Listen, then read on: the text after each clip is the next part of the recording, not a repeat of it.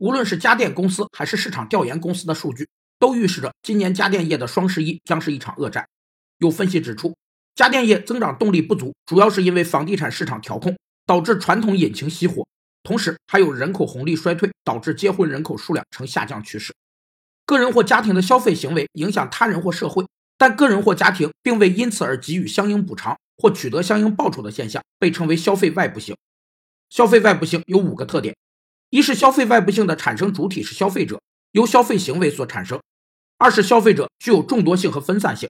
三是消费外部性主要表现在日常生活消费中；四是消费外部性具有积累性和渐进性；五是每个消费者产生消费外部性的多少，既与宏观的消费水平、消费结构相关，也与微观的消费习惯、消费水平、消费结构等相关。有分析指出，在几乎没有新增流量的后流量时代。今年双十一，家电厂商都将为争夺存量市场而搏杀。